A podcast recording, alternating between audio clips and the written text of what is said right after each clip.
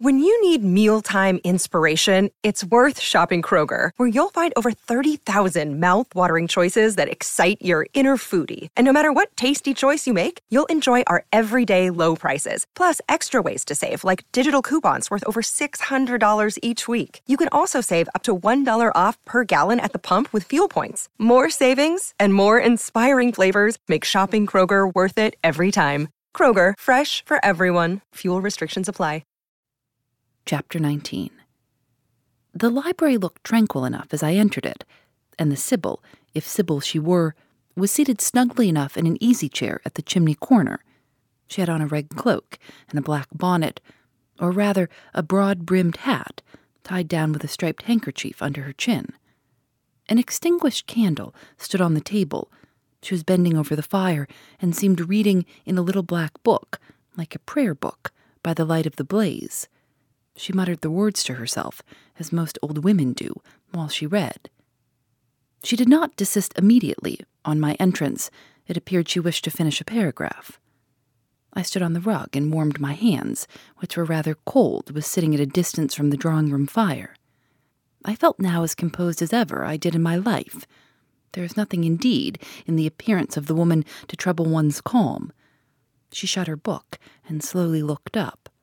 Her hat brim partially shaded her face, yet I could see, as she raised it, that it was a strange one. It looked all brown and black. Elf locks bristled out from beneath a white band, which passed under her chin and came half over her cheeks, or rather jaws. Her eye confronted me at once with a bold and direct gaze. Well, and you want your fortune told, she said, in a voice as decided as her glance as harsh as her features. I don't care about it, Mother.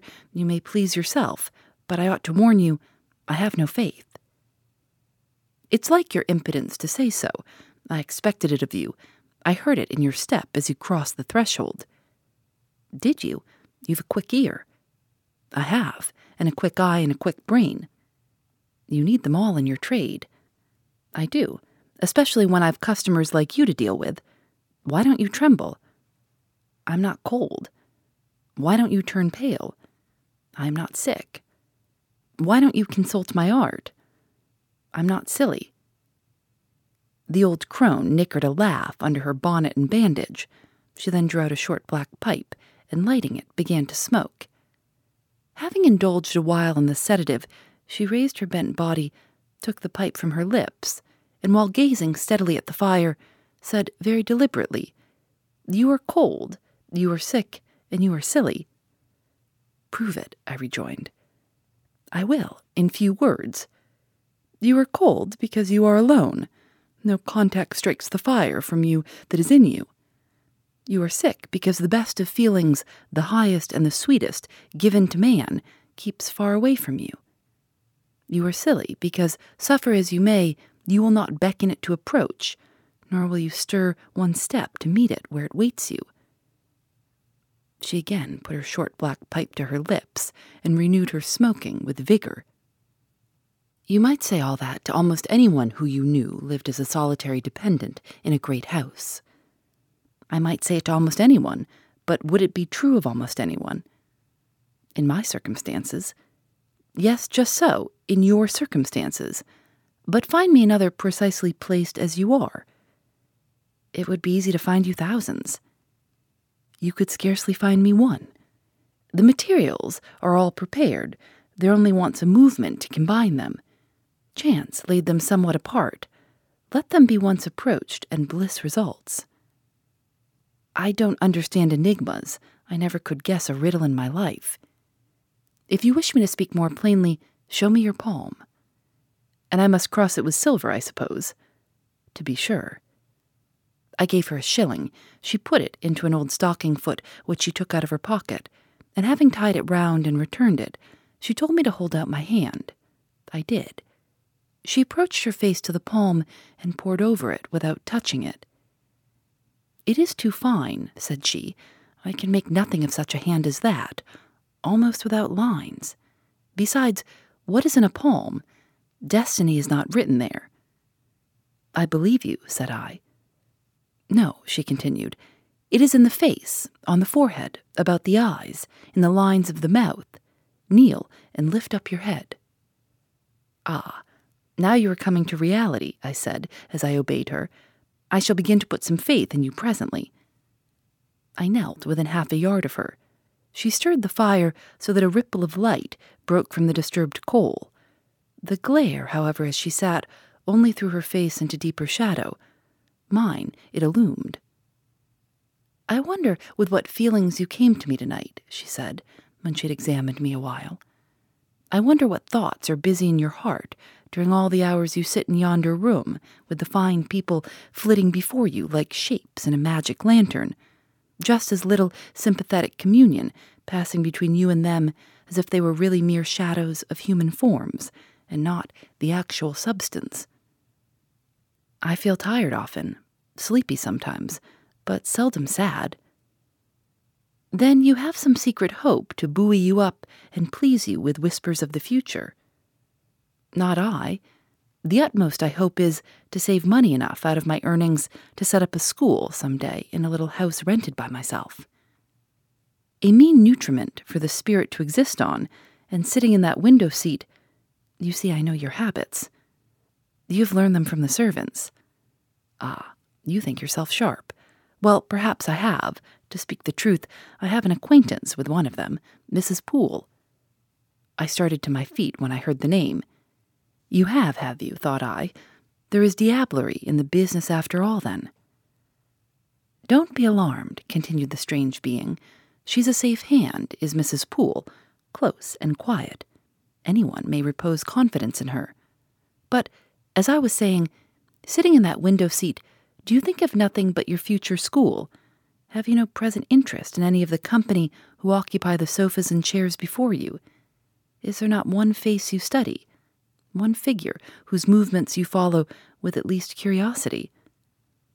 I like to observe all the faces and all the figures. But do you never single one from the rest, or it may be two?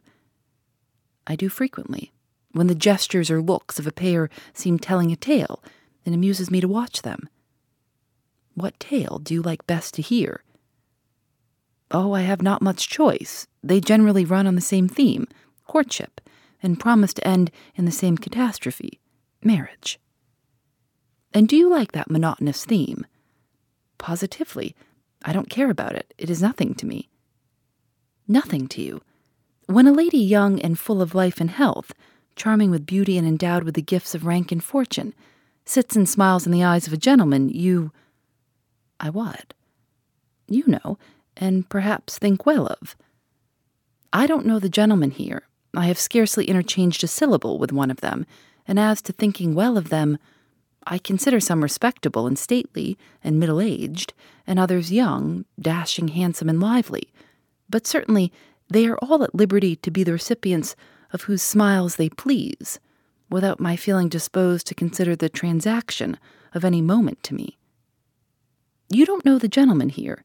You have not exchanged a syllable with one of them. Will you say that of the master of the house? He is not at home. A profound remark, a most ingenious quibble. He went to Millcote this morning and will be back here tonight or tomorrow. Does that circumstance exclude him from the list of your acquaintance, blot him, as it were, out of existence? No, but I can scarcely see what Mr. Rochester has to do with the theme you had introduced. I was talking of ladies smiling in the eyes of gentlemen, and of late so many smiles have been shed into Mr. Rochester's eyes that they overflow like two cups filled above the brim. Have you never remarked that? Mr. Rochester has a right to enjoy the society of his guests. No question about his right. But have you never observed that, of all the tales told here about matrimony, Mr. Rochester has been favored with the most lively and the most continuous?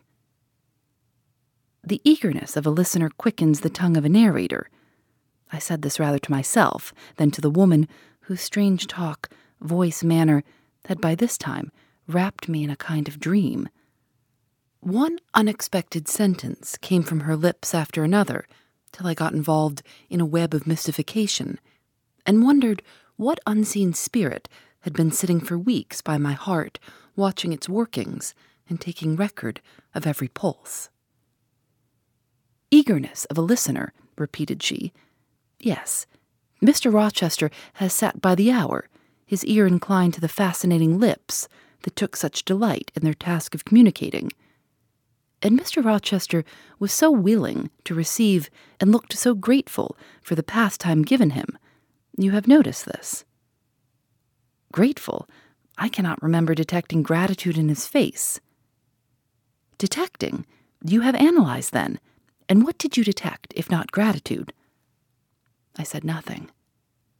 You have seen love, have you not? And looking forward, you have seen him married, and beheld his bride happy.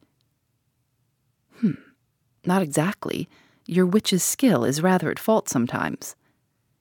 What the devil have you seen, then? Never mind. I came here to inquire, not to confess. Is it known that Mr. Rochester is to be married? Yes, and to the beautiful Miss Ingram. Shortly? Appearances would warrant that conclusion, and no doubt, though with an audacity that wants chastising out of you, you seem to question it. They will be a superlatively happy pair. He must love such a handsome, noble, witty, accomplished lady, and probably she loves him, or, if not his person, at least his purse. I know she considers the Rochester estate eligible to the last degree, though, God pardon me, I told her something on that point about an hour ago, which made her look wondrous grave. The corners of her mouth fell half an inch. I would advise her suitor to look out. If another comes, with a longer or clearer rent roll, he's dished. But, mother, I did not come here to hear Mr. Rochester's fortune. I came to hear my own, and you have told me nothing of it. Your fortune is yet doubtful. When I examined your face, one trait contradicted another. Chance has meted you a measure of happiness. That I know. I knew it before I came here this evening. She's laid it carefully on one side for you. I saw her do it. It depends on yourself to stretch out your hand and take it up. But whether you will do so is the problem I study. Kneel again on the rug. Don't keep me long, the fire scorches me. I knelt. She did not stoop towards me, but only gazed, leaning back in her chair. She began muttering. The flame flickers in the eye. The eye shines like dew. It looks soft and full of feeling. It smiles at my jargon. It is susceptible. Impression follows impression through its clear sphere. Where it ceases to smile, it is sad. An unconscious lassitude weighs on the lid. That signifies melancholy resulting from loneliness. It turns from me. It will not suffer further scrutiny. It seems to deny, by a mocking glance, the truth of the discoveries I have already made, to disown the charge both of sensibility and chagrin. Its pride and reserve only confirm me in my opinion. The eye is favorable. As to the mouth, it delights at times in laughter. It is disposed to impart all that the brain conceives, though I dare say it would be silent on much the heart experiences. Mobile and flexible, it was never intended to be compressed in the eternal silence of solitude. It is a mouth which should speak much and smile often, and have human affection for its interlocutor. That feature, too, is propitious. I see no enemy to a fortunate issue but in the brow, and that brow professes to say, I can live alone if self respect and circumstances require me so to do. I need not sell my soul to buy bliss. I have an inward treasure born with me, which can keep me alive if all extraneous delights should be withheld, or offered only at a price I cannot afford to give. The forehead declares reason sits firm and holds the reins, and she will not let the feelings burst away and hurry her to wild chasms. The passions may rage furiously, like true heathens, as they are, and the desires may imagine all sorts of vain things, but judgment shall still have the last word in every argument, and the casting vote in every decision. Strong wind, earthquake shock, and fire may pass by, But I shall follow the guiding of that still small voice which interprets the dictates of conscience. Well said, forehead. Your declaration shall be respected. I have formed my plans, right plans, I deem them, and in them I have attended to the claims of conscience, the counsels of reason. I know how soon youth would fade and bloom perish, if, in the cup of bliss offered, but one dreg of shame or one flavor of remorse were detected. And I do not want sacrifice, sorrow, dissolution. Such is not my taste. I wish to foster, not to blight, to earn gratitude, not to wring tears of blood, no, nor of brine. My harvest must be in smiles, in endearments, in sweet. That will do. I think I rave in a kind of exquisite delirium. I should wish now to protract this moment ad infinitum, but I dare not. So far, I have governed myself thoroughly. I have acted as I inwardly swore I would act. But further, my tribe may beyond my strength. Rise, Miss Eyre, leave me. The play is played out. Where was I? Did I wake or sleep? Had I been dreaming? Did I dream still? The old woman's voice had changed, her accent, her gesture, and all were familiar to me as my own face in a glass, as the speech of my own tongue. I got up, but did not go. I looked. I stirred the fire, and I looked again. But she drew her bonnet and her bandage closer about her face and again beckoned me to depart. The flame illuminated her hand stretched out, roused now and on the alert for discoveries. I at once noticed that hand. It was no more the withered limb of an eld than my own. It was a rounded, supple member with smooth fingers, symmetrically turned. A broad ring flashed on the little finger, and stooping forward, I looked at it and saw a gem I had seen a hundred times before. Again, I looked at the face, which was no longer turned from me. On the contrary, the bonnet was doffed, the bandage displaced, the head advanced. Well, Jane, do you know me? asked the familiar voice. Only take off the red cloak, sir, and then. But the string is in a knot. Help me. Break it, sir. There, then, off ye lendings, and Mr. Rochester stepped out of his disguise. Now, sir, what a strange idea. But well carried out, eh? Don't you think so? With the ladies, you must have managed well. But not with you? You did not act the character of a woman with me. What character did I act? My own? No, some unaccountable one. In short, I believe you have been trying to draw me out or in. You have been talking nonsense to make me talk nonsense. It is scarcely fair, sir. Do you forgive me, Jane? I cannot tell till I have thought it all over. If on reflection I find I have fallen into no great absurdity, I shall try to forgive you but it was not right. Oh, you have been very correct, very careful, very sensible. I reflected and thought on the whole I had. It was a comfort, but indeed, I had been on my guard almost from the beginning of the interview. Something of a masquerade I suspected. I knew fortune tellers did not express themselves as the seeming old woman had expressed herself.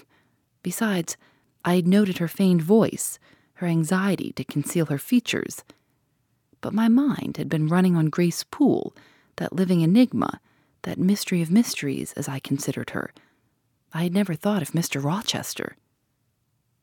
Well, said he, what are you musing about? What does that grave smile signify? Wonder and self congratulation, sir. I have your permission to retire now, I suppose. No, stay a moment and tell me what the people in the drawing room yonder are doing.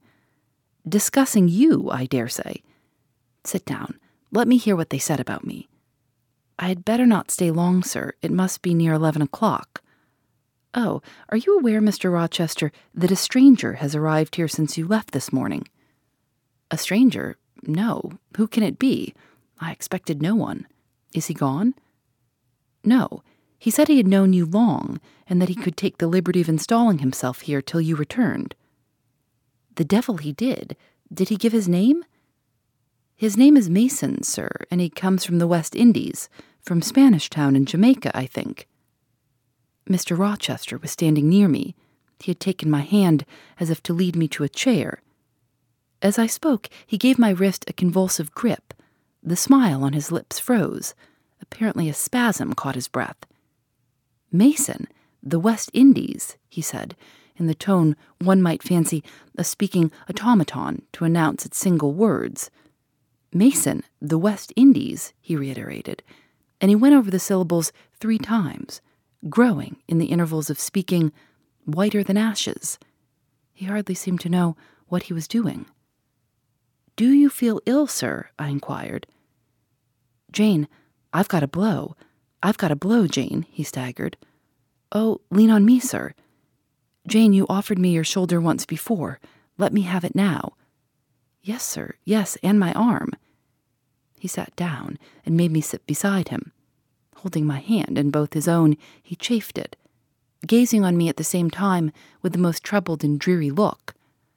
My little friend, said he, I wish I were in a quiet island with only you, and trouble, and danger, and hideous recollections removed from me. Can I help you, sir? I'd give my life to serve you. Jane, if aid is wanted, I'll seek it at your hands. I promise you that. Thank you, sir. Tell me what to do. I'll try at least to do it. Fetch me now, Jane, a glass of wine from the dining room. They will be at supper there, and tell me if Mason is with them and what he is doing. I went. I found all the party in the dining room at supper, as Mr. Rochester had said. They were not seated at table.